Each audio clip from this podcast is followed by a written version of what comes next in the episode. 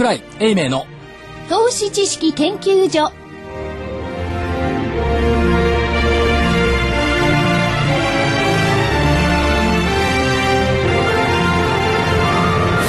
皆さんこんにちは。こんにちは。今週も始まりました桜井英明の投資知識研究所。スタジオには桜井英明所長こんにちは。正木昭夫会長こんにちは。福井主任研究員こんにちは。そして新人研究員の加藤真理子でお送りします。さあ、えー、大引けの日経平均、えー、90円46銭安の8542円73銭。90円46銭安の8542円73銭。続落ですね。しかしマイナスですが高値引けです。はい。はい。マイナスですが高値引け。はい。これどどうなんですか？えっと売買高のところが、えっと大引け直前に比べるそとうですね5億株ぐらい増えて増えるてますねで売買代金が大引け直前に比べると直前ということは1分前ね、1分前に比べると2000億円増えているということは、なんか忘れていましたけど、ええ。しばらく。うん、しばらく忘れていたしばらく忘れてましたね。ポーラ・オルビスってやつ 何ですかそれ？それは何ですか？資生堂ってやつ？しお化粧。お化粧とかドレッシングというか、意味ないですけど、ドレッシングしたとして。ただ、まあ、高値引けに持っている、だから何の意味があるんだっていうのがあるんですけども、はいその大引けで商いが膨らんだっていうこと、これは事実ですね。ですね。で、かつ、時価総額で248兆円、もうほぼボトム推移。ですね。うん。ななん。でボトム水域っていうかっていうと、アノマリーっていうかね鉄則があって戦後、日本の株式は GDP の半分に時価総額がなるとそこを打ってきた。っていうのがあるんですよ。そうすると今の GDP ってせいぜい500兆弱でしょ、で半分だと250兆弱でしょ、248兆円、ほぼだから GDP の半分まで来た、こっから売られていくっていうのは逆に言うと売られすぎ、っていう見方ができなくもない。はい。はい。それから売買単価単純平均は？はい。206.41 206、これが、えーっと昨年3月の15日かな？午後、えー1000円安した時、はい。えー外資系が日本から一斉に逃げ出した時が205円だったんですよ。あ200円ごめんなさい200 200円円ちょうど。でリーマンショック直後が205円まででしたから、まあ、ほぼこの水準まで単純平均株価は来ていると。それはそうですよね。いろんな銘柄群見ていってもソニーだとかシャープだとかパナソニックだとかダメオくん3兄弟。はい。全部これさ30年ぶりとか40年ぶりの安値になってきてますですし、まあそれはそうなんですそういう数字まで来ているということですね。だから日経平均で見てみると今日の大引けが8542円。はい福井さん先週の木曜日この同じ場所で言っていた日経平均の大引けが8563円ですよ。先週と今日と十。20円近く。20円だ。あ、19円か。19円しか変わってないっていうことは、日経平均で見りゃ物事そんなに変わっちゃいませんよね。ただトピックスですね、問題はね。今日はですね719.49で大引けです、はい、だからトピックスが19点昨日ザラバではそれよりも下があったんですけどもまあほぼ安あの今年の安値圏に来ている、トピックスが下がってるっていうことは全全体的にまんべんなく下がっている。今日値下がり銘柄数は1000超えてるのかな、まあ、これ一概一産なので、でもまあ約そうですね。値下がり970にもうちょっと変わってるかもしれないんですが、というところですからまあ売り切れないし買い戻しきれない、っていうこの中途半端な生煮え状態が続いてるんでしょうね、ただこの状況が活字になるとはい。変わっちゃうんですよ、そうですよ。ね。ね、先先週のね、はいじゃあ日経平均8563円と8542円で、はい大して変わってないんですけど、活字になるとね、世界景気今年も不安の夏とかね、あ今日日経のったでしょ、あはい。こう変わっちゃうんですよ。もっと煽るんですよ、きっと。そうそうそう。そう。年初来安値圏継続。日本株の下落率最大とかね。さっき和島記者が確か言ってたと思いましたけど、これで多分下落率って10%ちょっとでしょ、今月。ですね。そうですね、1957年が11%。十一。リーマンショックの後も11%ですから、ほぼそれぐらい今月下げてる。はい。1957年だったら、正木さん生まれてると思うけど、生まれてました。私が生まれた年よ。あ、そう。シャープシャープとかソニーが、いや、リーマンショックあったんだけど、ええシャープとかソニーが年初来安、あの、40年安値ってたって、生まれるよりも後ですもんね。そうですよね。あ、生まれたら1957年の11%で絶対生まれてない。僕12月生まれだから関係ないもんね。57年。というところまで来ておりますと。はい。でちなみに日経金株価は先週までで8週連続での下落。はい。まずこれ何年ぶりかっていうと1992年5月以来9週連続があったんですけど20年ぶり、今週もひょっとしてなりそう？ギリギリかまあ明日の動向ですね。だけですよね。明日が下に行かなきゃ明日このままだと9週連続、でそれ。週足ででしょ。週足。基準値が8593円、93円。かろうじて、希望的に見ると、まあななんとなくなんとなく。えープラスねプラスでは終わりそうなところですけども、まあ残念ながら。ニューヨークが反発でもしてくれるか。で、あとは為替ですね。為替ですね。これがね逆のアノマリーがあって、これ火曜日から言ってるんですけどね、あのーメモリアルデーの週。はい。今週メモリアルデーの3連休、3連休明けの火曜日ってニューヨーク高いっていうのがアノマリーなんですよはい。高くなりましたもんね。火曜日高かったでしょ、はい。ところが、ところがその週は安いんだ。よ安い。そうそうそうそう。先週言ってましたよね。先週言ってましたね。先週言ってました、言ってました。だから、はい。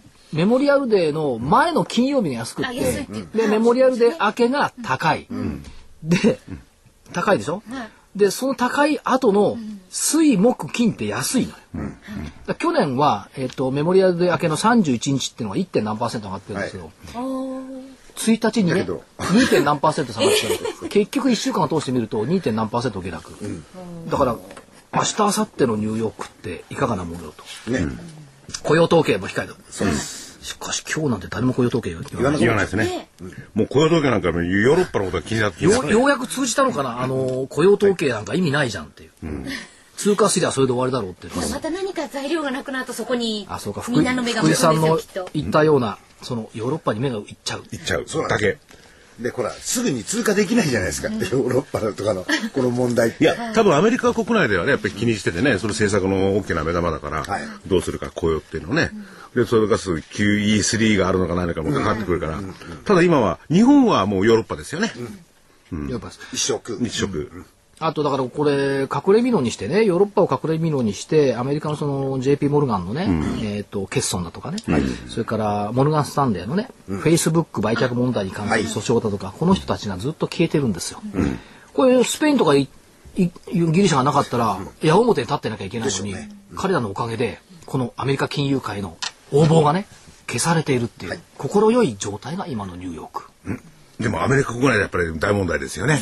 うん。我々のところはたまたまそうだね、大問題って当たり前でしょ。当たり前ですよねフェイスブックの公募価格っていくらだったと思います、ねえ ?38 ドル。8ドル昨日瞬間27ドル、あれをやらずぶったくりと言わずして何て言うんですか？ねえ。で、一部の人間には情報が伝わってたわけですからね。あれはひどいよな。うん先週も言いましたけどね。まあ、これはちょっと反省すべき点ではあるんでしょうね。ただ、とは言いながら所長ね、言葉でもって出てくるよりかも、さっきあの所長が言ってたその単純で、はい。単純平均でここまで来てますよはい。その実数をやっぱりきちっとこう抑えておく必要ありますよね。うんだから、うんそれそれはごめん。言葉は踊るじゃないですか。言葉を踊るから世界大変だとか世界同時株安だとか言うんですけども、実数でいけばもうあの最低水準のところまでね。日経平均とか日経平均ってね結構ね騙しの数字あるんですよ。だから絶対値で見ていきゃ時価総額と単純平均は随分過去最低水準まで来てます。これ割れるんだったら相当ひどいってことです。ということですね。戦後65年の最数バブルどころじゃない、戦後60数年か60数年の総決算もう一回やらなきゃいけないって話、それだけまあ表面上は大したことないように見えるかもしれませんが結構なところまで来てまただすよっていう、話せ戦後のね、ずっと成長をずっと右肩で来たわけですよ。はい。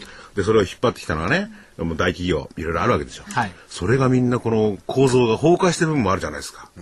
と出直りかっていう話も出てくるんじゃないですか？崩壊してるっていうかね、あのーなんていうかな先が見えてない。うんうんうん。先が見えてないっていう部分と、例えばソニソニーですよね。パナソニック。パナソニック。うん。ーまあ松下さんとかね幸之助さんだとかねソニーの創業者だとかね、彼ら時代に乗った部分があったけども、後継者に対してうまくハンドルを、バトンを渡せなかったっていう意味では、ちょっと失格ですよね。ある一時期わーっと咲いたけども、15年ぐらい前から全然全然ダメ横に変わっちゃった。だから多分創業者の理念と、今の企業理念と全く変わってんじゃないの、これがね今の日本の企業の多くのね問題点なんじゃないですか。だからそうなるとその業種別で見るとね、自動車産業なんて結構そういう面ではその次のステージに合わせた戦略がある程度出てるじゃないですか。はい。例えばそのトヨタにしてもそうだし、日産にしてもそうだし、はい。ホンダにしてもそうですよね。やっぱり一つのその先のお戦略に合わせた商品をきちっと開拓し開発をして、それをマーケットに出してるっていう。うん、それはね、この部分のところうん。それはおっしゃる通りなんですが、個別企業の問題じゃなくて、それはね、業界として出してる。あおっしゃる通り。そうそうそう。ね でみんな真似してるだけなんですよだから電気の方もね、やっぱりそういう部分のところでね、戦略的なその商品っていうものの開発が、やっぱり業界としていまいちできてないのかなという。そう考えてさっきね、はい。あの所長といろいろ無駄話をしたんですよ。無駄話ばっかりじゃないですか、最近。それで非常に分野が電気って広いわけですよ。はい。いでその中でね、人々をあっと言わせるような製品がね、考えつきます？やー、なかなか。ねえ、その隊長に考えつかないんだからその電気会社の社長に考えつかずがない。じゃあもう一つ言うとね、自動車業界と、その電気業界、大まかに言って、この違いって、自動車業界ってずっと追いかけてきた業界なんですよ。外にライバルがずっといるんですよはいはいは家電業界って、トップはね。ずっと追いかけてはいないんですよ。追いかけた時期もあるんだけど、トップになっておごっちゃったの。はいはいはい。だからテレビは日本しか無理だろう。で、ソニーだってもう、あれ何？あの、テテープレコーダー決まったじゃない？あ、あの、ウォークマン。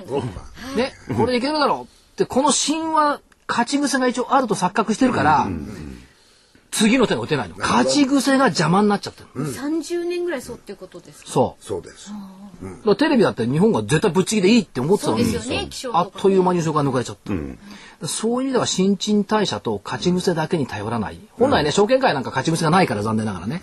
弱弱いとこだけど、こっちには勝ち癖つけてほしいんだけど、メーカーさんにはね、この勝ち癖を忘れてね、やっぱり逆に昔のタイガースみたいなね、挑戦者、チャレンジャーというね、創業の理念をね、持ってもう一回当たったらどうどんぐらいみんなサラリーマン的なんだもん、経営者が。そんな気がするんですよ。まあ現実サラリーマンですからね、皆さんね。多いやくのね。まあそうなんですけど、やっぱりね創業者とサラリーマンってもう、海と地獄ほど違うもん。なんか、所長、統計出てたんじゃなかあったでした。っ、出てましたよね。新聞かなんかあで。日経電子版。の方そうがそうそう利益率がいいみたいそう、オーナー経営者の方が利益率が良くてっていう話。ねでも確かにね、それはそうですよね。自分のために必死になってやるもん。ですね。ねえ。で、所詮雇われた人はそれっきりですからね。福井さんは仕事は一生懸命やんないかもしれないけどアルバイトは一生懸命やると思う。なるほど。そうだよね。そうなるほど。間違いないね。いや間違いない間違いないいや、何事にも一生懸命ですよいやいね。やいや、それは。あれ？ずいぶん今日はフォローしたのに。え。そうね。いや、謙虚でしょ、僕。大事なところですよ。最近のスポーツ選手のいろいろコメントを見てると急に謙虚になっちゃって。ある。しかしね9回、はい西までね、ツーアウトまで完全試合でフォアボールだけあれ誰かわいそうだったんですね。一あ杉内さん一球。ねはい。ああいう精神を望みたいですよね。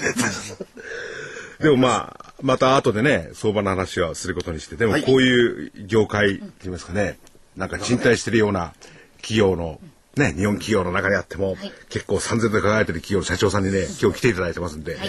えー宣伝のお知らせを。お知らせなどにね、宣伝でお知らせを。たっぷり、たっぷりとお話を伺いたいと思います。はい。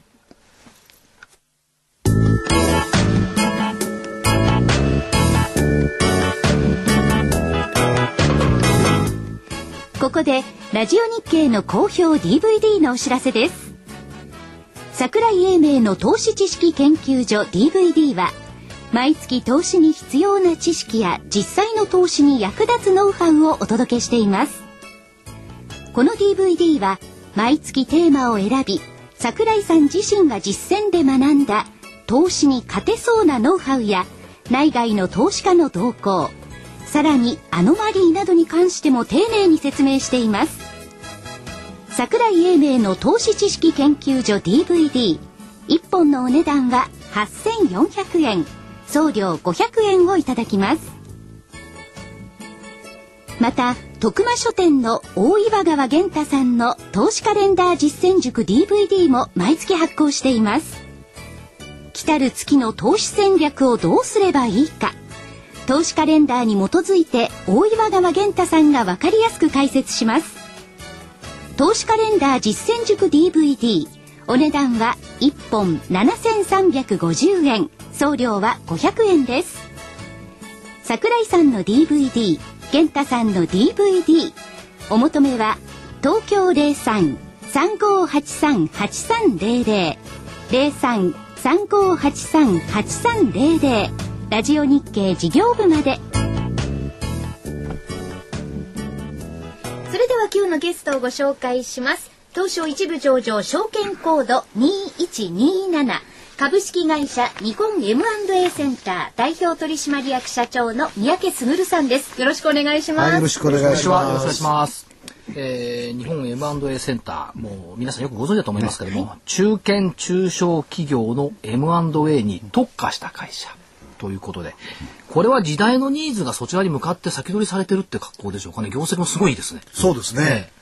あの中小企業の社長さん方、まあ、業界では2012年問題っていうんですが、はい、ちょうど段階の世代が今65歳になってくる、はい大体中小企業の社長さんっていうのは65歳から723歳の間にもうそろそろ引退したいなっていうふうに思われるんですね。はい、でこの間あの帝国データバンクさんが新聞発表しましたけど、中小企業では後継者がいない会社というのが66%に上がる。3分の2。3分の2。はい。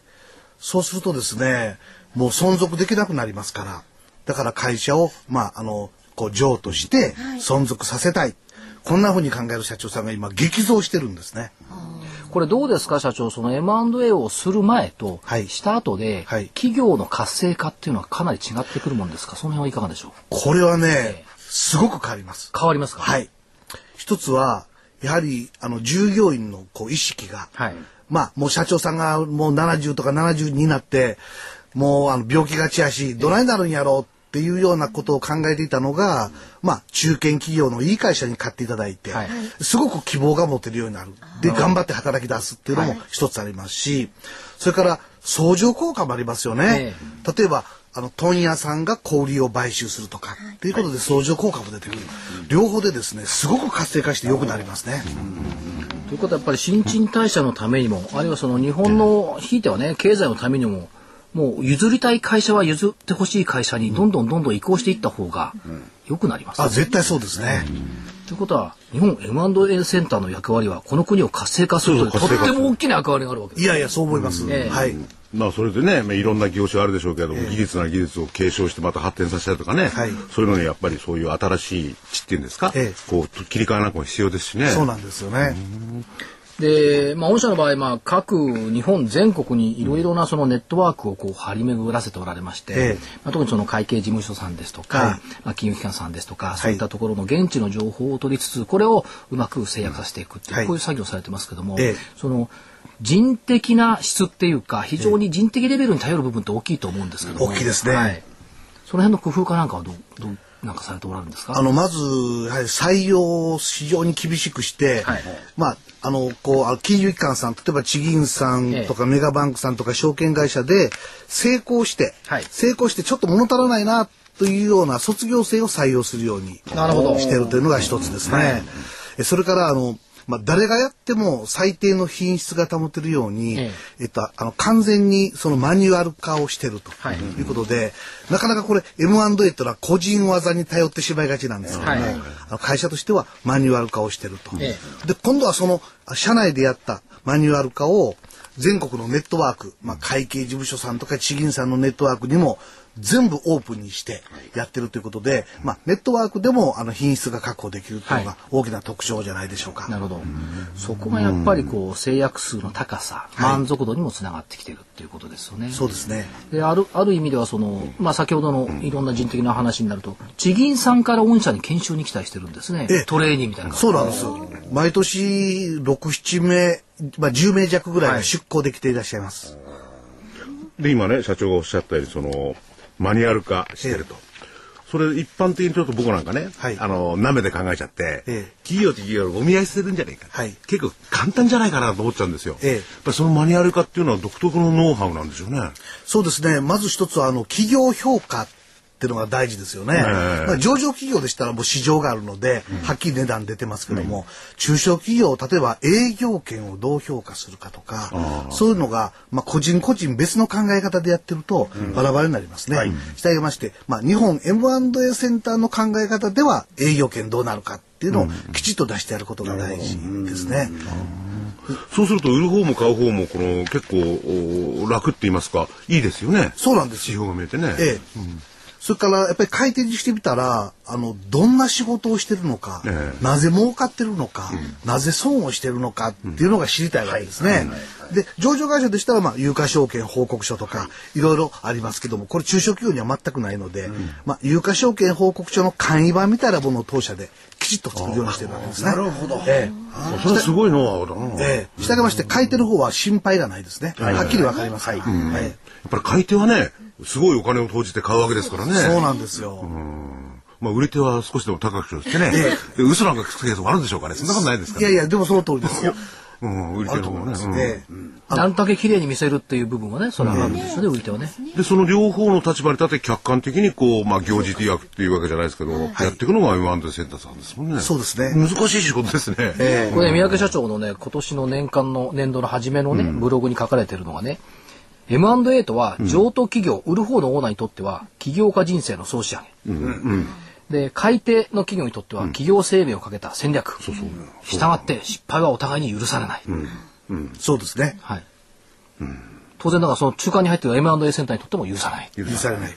という三者三様の真剣勝負を毎日してるわけですよね、そういうことですね、大変だと思うんですけど。いや、本当にね、この。福井さんとか私みたくいい加減な仕事じゃいやいやいや。本当にね、数億円とか何十億円とかこう払って片方は買ってね、ええ、それこそそれまで作ってきた方は自分の最終的な評価が問われるわけですよね。そうですね。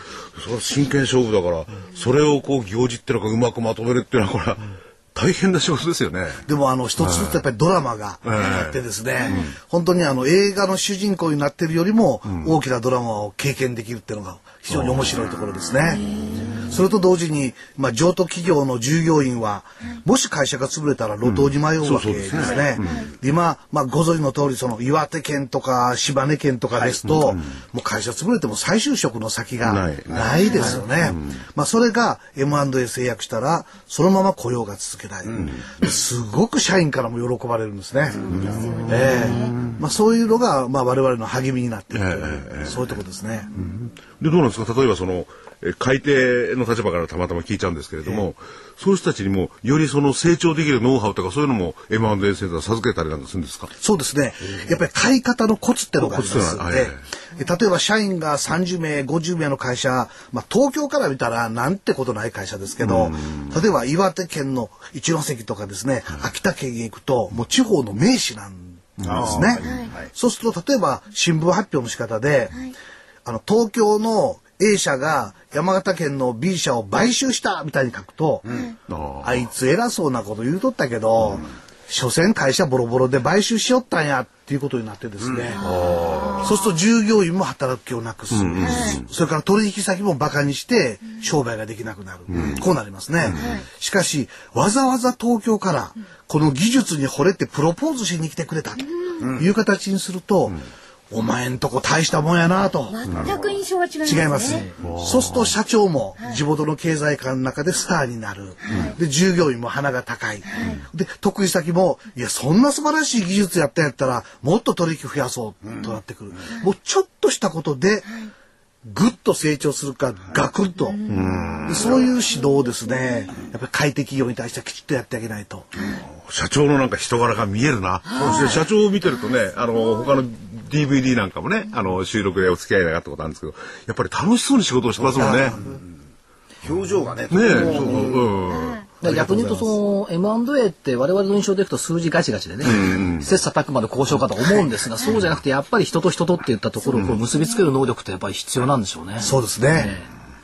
だからお互いを快適にさせてあげる。うん、だそれはあれでしょうね、その、あのー、多くの部分マニュアル化してちゃんと明確にしなきゃなんないけど、はい、マニュアル化できない部分も多いでしょうね。いや、多いです。でね、最後はやっぱり人間力というか、うん、まあ、お前が言うならやろうかという、そういうところですからね。ねえそういうところも採用を厳しくちゃんと見られるわけですか、人材は。そうですね。だからまあ、こう常に気をつけてるのは、クールヘッドとウォームハート。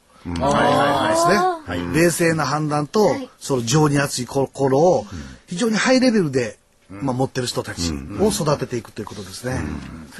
ね、我々会社会社なんで軽々しく言うけど、先ほども言ったように、作った方からしてはね、自分の子供とか娘とかそういう感じでしょうしね。しね、はい。うん、まあ、人生の総決算ですよね。でそういう非常にあの切磋琢磨して仕事をされている日本 M&A センターなんですが業績が本当に最高益をずっと更新されていて、はい、配当も過去最高の配当額を目指してこられていて、はい。まあ、言うことはないんですが、その背景としてあるのは、はい、その御社はやはりその経営者のための M&A セミナーっていうのをこう数多く開かれて開催されておりますよね。はい、この参加者っていうのが、この3年ぐらいで3倍近くに増えてきてる。そうですね。うん。にまあ数字でいくとですね、まあいいですね、この数字。えー、公表数字。どうぞ。2009年が600名前後だったんですよ。うん、それが今2011年で1200人弱。うん、これ多分2017年には1600人ぐらいになってくるんじゃないか。はい。2012年。17年。あ、12年、ごめんなさい、12年。はい、12年になったんですね。なったになったんですね。ということは、一気に3倍、わずか3年で増加してきたっていうのは、ここ、これだけだから悩みを持たれている中堅中小企業の経営者は増加してきているっていうことですよね。そういうことですね。日本にこの M&A センターさんが、の対象になるような企業ってどのぐらいあるんですかね、これ。あの、中小企業、まあ、270万社って言われてますね。万ですね。270万社って言われてますが、まあ、社員10名以上の会社だけでも、約80万社近くありますから、それのうち、えー、まあ、3分の2が後継者いらっしゃらないわけですから、まあ本当にあの4、50万社が対象になるということですね。4、50万社でしょ。たった1600だからこれからもっとこれからですね。いや本当これからです。先週お会いしたね、我々のその食品業界のあるオーナーさんが、いや実はあのこの間このセミナーに取り込みで行ってきたんだよ。あそうおっしゃってましたね。で、あの、はい、この何社っていう数字は、すべからく名門有料企業なんですよ。うん、理由はですね、はい、日本の企業ってたくさん生まれるんですけど、うん、1年間であっという間に消えちゃっちゃう。あ、多いですよね。だからね、10年以上続いている会社なんて、うん、これ100社、2社とかそんなもんですそうですね。だからもう、後継者を探すような企業っていうのは、超伝統、超名門企業ですね。昨日できた企業じゃないんですよ。いやだから超名門超有料企業が M&A センターさんを頼ってどうにかしてくれよってくるわけですからね。そうですね。でまたねこの中堅中小企業の M&A のノウハウっていうのは、誰でもできそうなようで絶対なかなかできない、うん、さっきお話もあってね、うん、人的レベルってのもありますし、ノウハウもありますんでその意味では特化しているっていうことは非常に逆に有利になってきますよね。そうですね。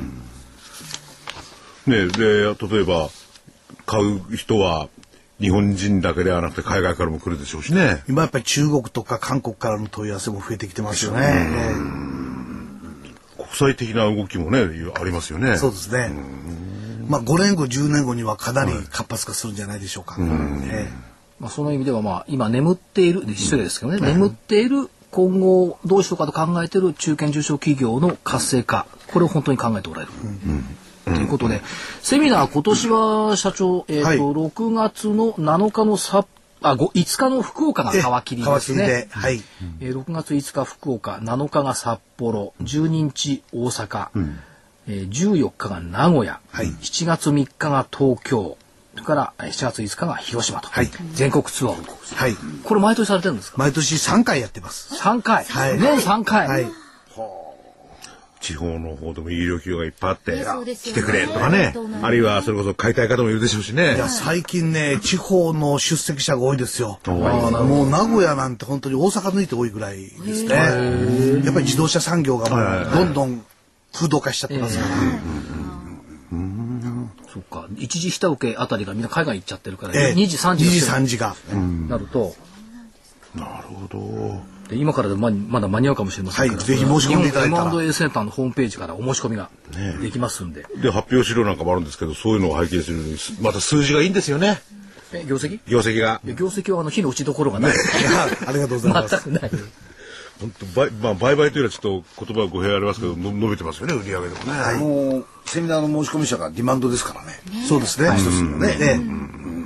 この伸びがもう業績完璧にリンクしてくる。そうですね。ということになります。まあですから去年の出席者が今年の制約に結びついて、ここで今年の出席者が来年に結びついてきますから、だからずっと伸びてるということはまあ、制あの制約も増えていくだろうということが予測されますね。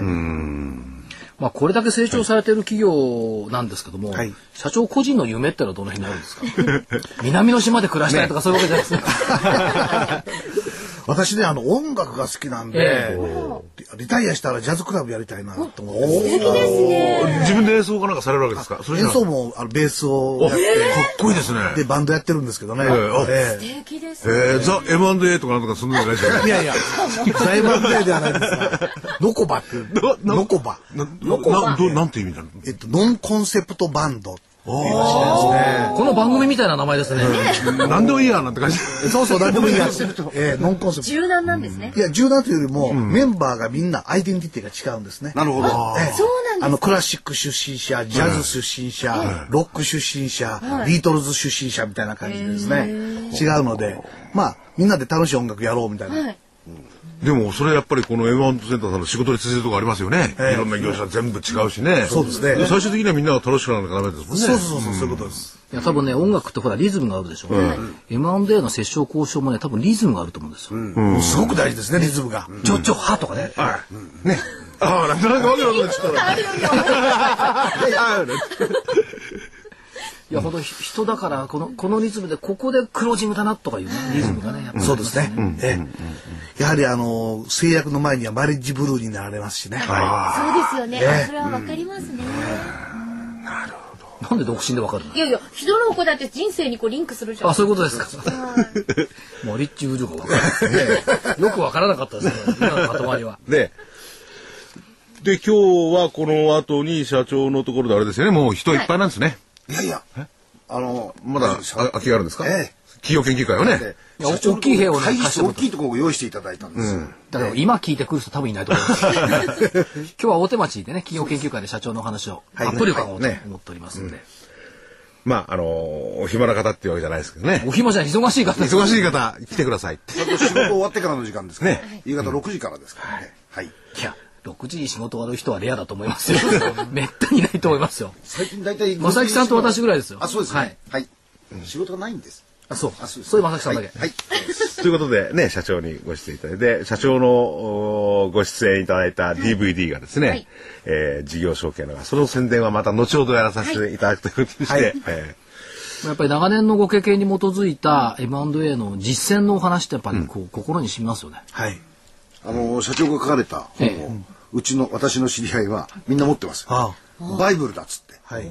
それ持って営業に歩いてたりしますからね。えー、いろんな。三宅社長が営業ツールになっちゃった。あのね、じゃあ、ちょっとね、じゃあ、これついでに、あの、その宣伝もやっちゃう。後でやろうかなと思ったけど、ついでに、社長がいらっしゃる時に。はい。はい。えー、DVD、えー、著名会計士専門家が富裕層のあなたに教える簡単確実対策集。円滑な事業承継、相続の賢く鋭い対策バッチリ指南というあのシリーズがありまして、まあ、総論に始まりましてあの三宅社長には第3弾の格論事業経営者 M&A 編でお話をいただいてるんですよね。はい、はいはいえー、値段はいくらでしたっけ？こちらの方はですね、え内容が1時間、価格の方が1万2600円になります。それぞれ各巻ね。で、はい、1巻目がまあ総論があるんですけど、第1巻の方が病院経営、えー、編ですね。えー、関博さん、関総研の関博さん、えー、M&A など使用、病院でもね、そういうのありますからね。で、税、税金対策なんかも当然入ってると。で、格納の第2弾が土地の富裕層。なってみたいもんですけどね。なかなかそういかないです。で、まあ、えー、なられた方、はい、ね、非常にこれやっぱり税金で苦労しますよね。その辺のことを、深城さんがですね、深城克美さん、深城会計事務所の深城克美さんが根節丁寧にね、はい、えー、説明、えー、されています。で、第3弾は今言った三宅さんですね。で、おまとめの総論を北山先生。北山先生がね、やってまして、まあ4巻といいますか、具体的に、えー、格論は3つ、で、総論が1個。はい、で、総論が6300円。で、格論がですね、それで1万2600円。はい。えー、総論と格論いずれか1個お求めいただくといくら安くなんですよね。そうなんですね。はい、あの、通常ですね、1万8900円なんですが、セットでお求めいただきますと、1万5750円になります。これあんまりラジオ聞いてもわかんないですよぜひ電話の方で問い合わせていただいて。そうですね。はい。で、あの、送料は500円となります。もうこれ、福井さん、売ってらっしゃるんですか、はい、あ、そうですか売ってますよ。ひっそり売ってるらしい。ひっそり、あ、そうなんですか？これはね、ごくごく限られたエリートと富裕層のための DVD です。ですかそういうこと僕にこの DVD が関係あると思います？思いません。はい。はい。あの、お求めは0335838300、0335838300、ラジオ日経事業部までお願いいたします。また三宅社長には日本の M&A をどんどんどんどん牽引してもらっていって、はい、というふうに思いますよね。またいろんな動きもあるでしょうからね、またぜひお越しいただいて。教えていただいて。はい、ぜひ。世界の動向もね、まあ、あの、この間もスイスとかね、行ってこられてますから、ね、ああ、それは面白いな。はい。ええ。またお話を伺えればと思います。伺えればと思います。はい。三宅社長、ありがとうございました。どうもありがとうございました。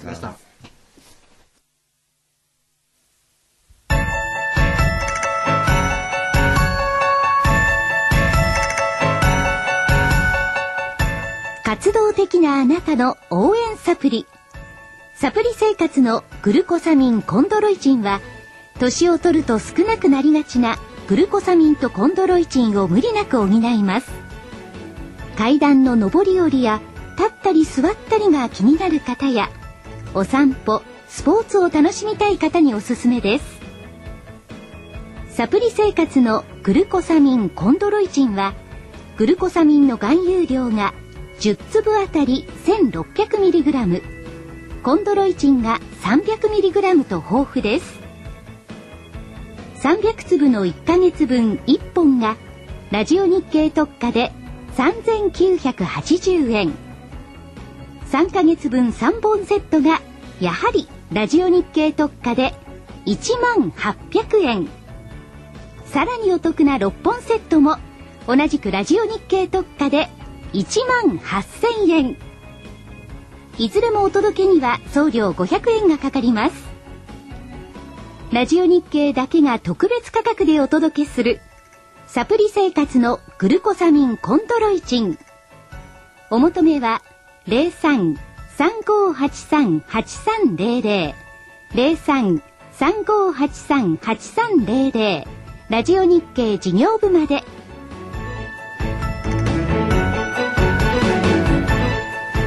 では所長、はい、実はですね質問が届いております。メールでいただきました。ラジオネーム、小沢総理さん。昨日会談しなかった人ですね。あ、したんです。あの、平行に、平行線で。毎週楽しみに拝聴しております。ありがとうございます。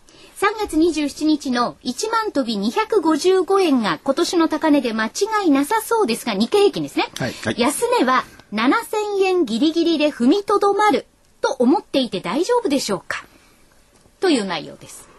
思っているっていうかそこまでないんじゃないっていう、うん、でこれねあの人それぞれ相場感は違います。私個人の見方では、うん、思って思っていて大丈夫だろうし多分ないでしょうと。7000まではいかないはい、はい、と思っております。ということですよろしいでしょうか、小沢総理さん。ね、あの、この冒頭の方でもね、はい、えー、所長と隊長はですね、二、人してそういうことを言っております。はい。そろそろ局局であると、院の局であると。そうです。でもそんなことはね、これやっぱり、ギリシャですら万が一破綻破綻というか抜けることになったら、ね、えー、リーマンショック以上のもの、うん、でそれに加えてスペインだなんだかんだってことはとてつもないっていう話になりますよね。よねギリシャだけで100兆円って言われてますよね。うん、ねまだまだねそれに積み重なる恐れもありますしね。うん、その辺になったらどうなるのかなって、まあそこまで考える必要はあるのかなんなのあないのか、うん、ただ外資系の証券会社なんていうのはとにかく売りことばっかり考えてるわけじゃないですか。そうい。う空売りだろうってそのファンドを含めて。単純な見方はよくないですよ。いやまあ売ることばっかりっていうか、うん、売ることのシナリオのウェイトが高いうでしょ。う、うん、それはだって買う時はね仕込んだ銘柄のねうまい具合のレーティングレポートが出してくるもん、うん、買うこともちゃんとやってるのよ。まあでも今は売りで取れるから売りシナリオの方がね優勢になってるんでしょう、はい、これ逆になったらアンワインドで買いシナリオオムリになるんですよ。ですよね。うん。なかなかそうなってね、過去ね、過去数年なってないのが残念なところ、まあ、数年なってないですよね。はい。じゃあ、予定いきましょう。はい、お願いします。えー、明日、金曜日、6月1日、えー、1、3月の法人企業統計、あとは5月の雇用統計、うん、アメリカ。アメリカ。はい。本当に他のところに目が行くと一つのことしかできない業界ですよね、うん、今日雇用統計という言葉は私は個人的には一つも聞いてません。どこの放送聞いても、うん、あ雇用がないなんて。面白くない。それから ISM の製造業。はい、中国の PMI 製造業。ユーロ圏の失業率というのが週末に控えていて、はい、えー、4日月曜日。5月マネタリーベースこれがまた減っていると困るんですが、一応増加基調にあるでしょう。うんアメリカの製造業受注、ユーロ圏小売売上高、ロンドンお休み。うん、えー、5日火曜日、アメリカ ISM 非製造業景況指数、えー、オーストラリア準備銀行理事会、プーチンさんが中国に行くと。うんこっちの大きいですね。ゲーム見本市 E3。これはどうなんですかね？毎年話題になる。ですよね。はい。ロサンゼルスで開催されます。うん、ゲームソフト関連。はい。あと、まあ、ソニー、ニンテンドーっていうのはここまでね、うん、まだそこまで来ないでしょうか。ゲームソフト関連はやっぱり多少話題になってくるんじゃないですか。どうせ活字になりますよ。なりますね。えー、6日の水曜日、金星が太陽と地球の間を通過します。そうですよね。またあのメガネ買った方はね使いますね。そうなんですね。日食用に。はい。アメリカのベージュブック、これも誰も何も言わない。はい、ECB 定例理事会、韓国お休み。うん7日木曜日。6月6日ってだけどね、雨じゃじゃ降ってくる？でも一応梅雨入りではあります、ね。梅雨入りでしょうね。ちょっと。可能性はあります、ね。ありますね。えー、7日が木曜日、4月景気動向指数、オフィス空室率、アメリカ消費者信用残高、残高、スペイン国際入札。はい。うまく通過通過するんでしょう。8日の金曜日、4月の国際収支、景気ウォッチャー調査、そして日本国内はメジャー S q はい。早いですね。あっという間に来ますね。ですね。というスケジュールを踏まえつつ、はい6月はね、これ難しいんですよね。4日月曜日、部分日食に満月。うん、6日水曜日、金星が逆行。はい、海洋星が逆行。みんなが逆行多いですね。水星もこの間ね。8日の金曜日、メジャー S q さっき言いましたね。はい、15日の金曜日、ニューヨークメジャー S q 20日が新月、27日土星の逆行開始。あれ？土星も ?28 日木曜日、金星巡行に戻る。これはね、所長にも言われて、別にそう見えるだけであってね、本当に逆行するわけじゃない。ないですよね。そうしたらこう、大変なことになりますよ。でね、えー、っと、まあ、これで今月も陰線になったんですけど、うん、去年はね、3か月連続陰線ゼロゼロなんですよ。うん、で2009年は4、5の3か月まで。うん、2009年は9、10、11の3か月まで。うん、悪くて6月までで陰線は過去を見りゃ終わる。うん、リーマンショックの時の丸8年が6か月だとここまでひどくないだろうというふうに思ってます。から、えー、っと、6月6日、そうそう、ECB の理事会。20日、FOMC での QE3。というのがこれ期待感としては出てくるんでしょう、うん、17日のギリシャの総選挙もこれ睨まざるを得ないんですがです、ね、15日の日銀金融政策決定会合は全く蚊帳の外、うん、ということじゃないでしょうか、うん、で、えー、っと来週の見通し加減変えてません。8378円。1月16日安値、はい、えー、っとね上限が、お所長あ上がってますね。上限が上がってないですか？上限違う。ごめんなさい。上げましたね。8992円8992円。変わらないです。先週と変わらないです。違う。先週はね、9468円だった。あれ？逆、逆だった。先週と今週の数字が逆になってます。あ、そうですか。はい。えっと、先週9468円、4月24日13陰線スタート直前終値だったのが、8992円、25日移動平均線に下げてます、上限は。はい。下8378、上8992というところです。幅600円ね。はい。9000円までがまたこうちょっと、ただですね6月のアノマリっていうのがあって、はい、歴史的にね6月のアメリカの金利の反転逆転っていうのが起こりやすいんです。そうするとまあよくねその年の高値安値まあ金利の高値って変だけど、うん、最高金利最低金利をつけるのが多い。えそうすると国債がいきなり売られたりなんかしちゃうわけですか？米国債、ね、米国債、うん、その可能性はあります、ちょっとちょっと大変ちな。みにねこの円高になり始めたの為替の方もねこの円高になり始めたのが2007年の5月あ6月24日から。うんうん意外とちょっとそれちょっと要注意かもしれないな、うん、あの為替と金利についてはちょっと要注意ね、うん、といったところです。はい宣伝いきましょうか。そうですね。はい、まずはあの札幌のセミナーからご紹介をいたしましょう。えー、北海道の皆さん無料セミナーのお知らせです。7月1日日曜日午前11時から札幌駅近くの TKP 札幌カンファレンスセンターでラジオ日経札幌 IR セミナー桜井英明株式講演会を開催いたします。夕焼けマ夕焼けマーケッツでおなじみ、研気レンタル最大手の金本、バーコードリーダーのレーザーエンジン世界第2位のオプトエレクトロニクス、独自路線の人材派遣で成長中の夢新ホールディングス、そしてクラウド IT ソリューションのスペシャリストコムチュアが IR プレゼンテーションを行います。鳥が我らが所長桜井英明さんによる相場展望注目銘柄徹底解説です。総合司会は内田正美キャスター。商品券1万円分などが当たるお楽しみ抽選会のほか、来場者全員に素敵なプレゼントもご用意しています。参加ご希望の方は、住所、氏名、年齢、職業を明記の上、札幌セミナー専用ホームページから、または、郵便番号107-8373ラジオ日経7月1日札幌セミナー係までおはがきでお申し込みください。締め切りは6月22日です。抽選で200名様を無料ご招待いたします。はい、お待ちしておりますんで、ぜひおいでください。札幌の方。はい、DVD 予選。今日から行く際だけ。わかんないですよ。まさきさんぐらいじゃない？お仕事とかで行かれちゃって所長の株式公演会は聞き応えありますよ。はい。ですので、ぜひ皆様ご応募ください。はい。そして、本日、投資知識研究所の DVD5 月号が発売になりました。こんな相場でリターンを得るならこれしかない。材料株に勝つ投資術。桜井英明にしか語れない。桜井流爆投材料株マル秘投資指南。相場で大きく儲けたいなら材料株投資。しかしそこには大きな危険が潜む。リスクを回避し大きなリターンを呼び込む。これが爆投材料株マル秘投資術のすべてだ。というテーマになっております。やっぱりこんな相場で儲けるには材料株ですよ。うん、DVD1 時間です。材料株の見分け方ね。はい、たっぷり喋りました、これは。はい。価格が8400円、送料500円となります。また、あの、とってもお得な定期お届けコースですと、商品10%オフに送料が無料になりますので、うん、ぜひね、皆様お申し込みをいただきたいと思います。今ね、材料株聞いたって語れるやついませんから。そうですね。うん、材料株はやっぱり、ね、業界に生きてる長さに比例してるから。はいそれで、なんだかんだと言っても材料株もね、こういう相場ですから、はい、あに合わせてるっていうのか、あるいはいろんな噂も出てきてるしね、うん、その心眼を見分けるのも、はい、ポイントとして挙げてますんでね。はい、磨いていただきたいと思います。はい。はい。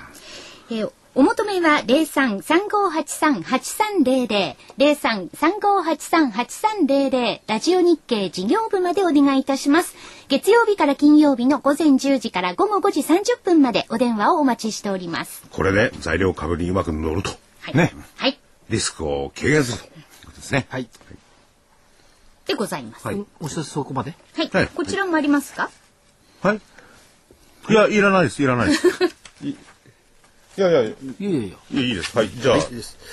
えー、っとね、あ時間時間ほとんどないですよね。はい、今ね、高層ビルの呪いのアノマリってのはい。え？1929年、エンパイアストテービルとクライスラービルが建ったら世界大恐慌。うん、えー、っと、70年、シカゴのシアーズタワーとワールドトレードセンターが建ったらオイルショック。うん、97年、マレーシアのペトロナスツインタワーでアジア通貨危機。うん、2008年、上海タワーで世界同時株安。うん、2010年、ブリジェドワイダータワーでドバイショック、うん、今年東京スカイツリー。どうなんでしょう？えっとあとクエートのマディナ・アル・ハリール1001メートルのビル、うん、2014年高さ632メートルの上海センターができます、うん、日本のバブルは今何って言ったら債券ですから、はい、債券バブルの終焉がひょっとすると今年。それ非常に困りませんなんで？大変じゃないんですか？とりあえず債券バブルが終わって、つなぎ的にはね悪くないですよ。金利が上がってくるから。そうでその後に怒涛の地獄の 円安金利高という とんでもない世界で多分バブル崩壊とともに訪れる可能性がありますけども今のところはねまだない。ただ異常なこの債券利回りの是正という意味では高いビルが役に立ってくれるかな。うん。ね、とね、あんまり海外からも日本の債券には投資してないかもしれないんでね、パーセンテージからやね、株が活況になるといいですね。いいと。はい。はいということで、はい、まあ6月雨の月ではありますが、はい、また来週お会いしましょう。じゃあ、はい、明日から6月ですね。はい。それでは皆さんまた来週。さよなら。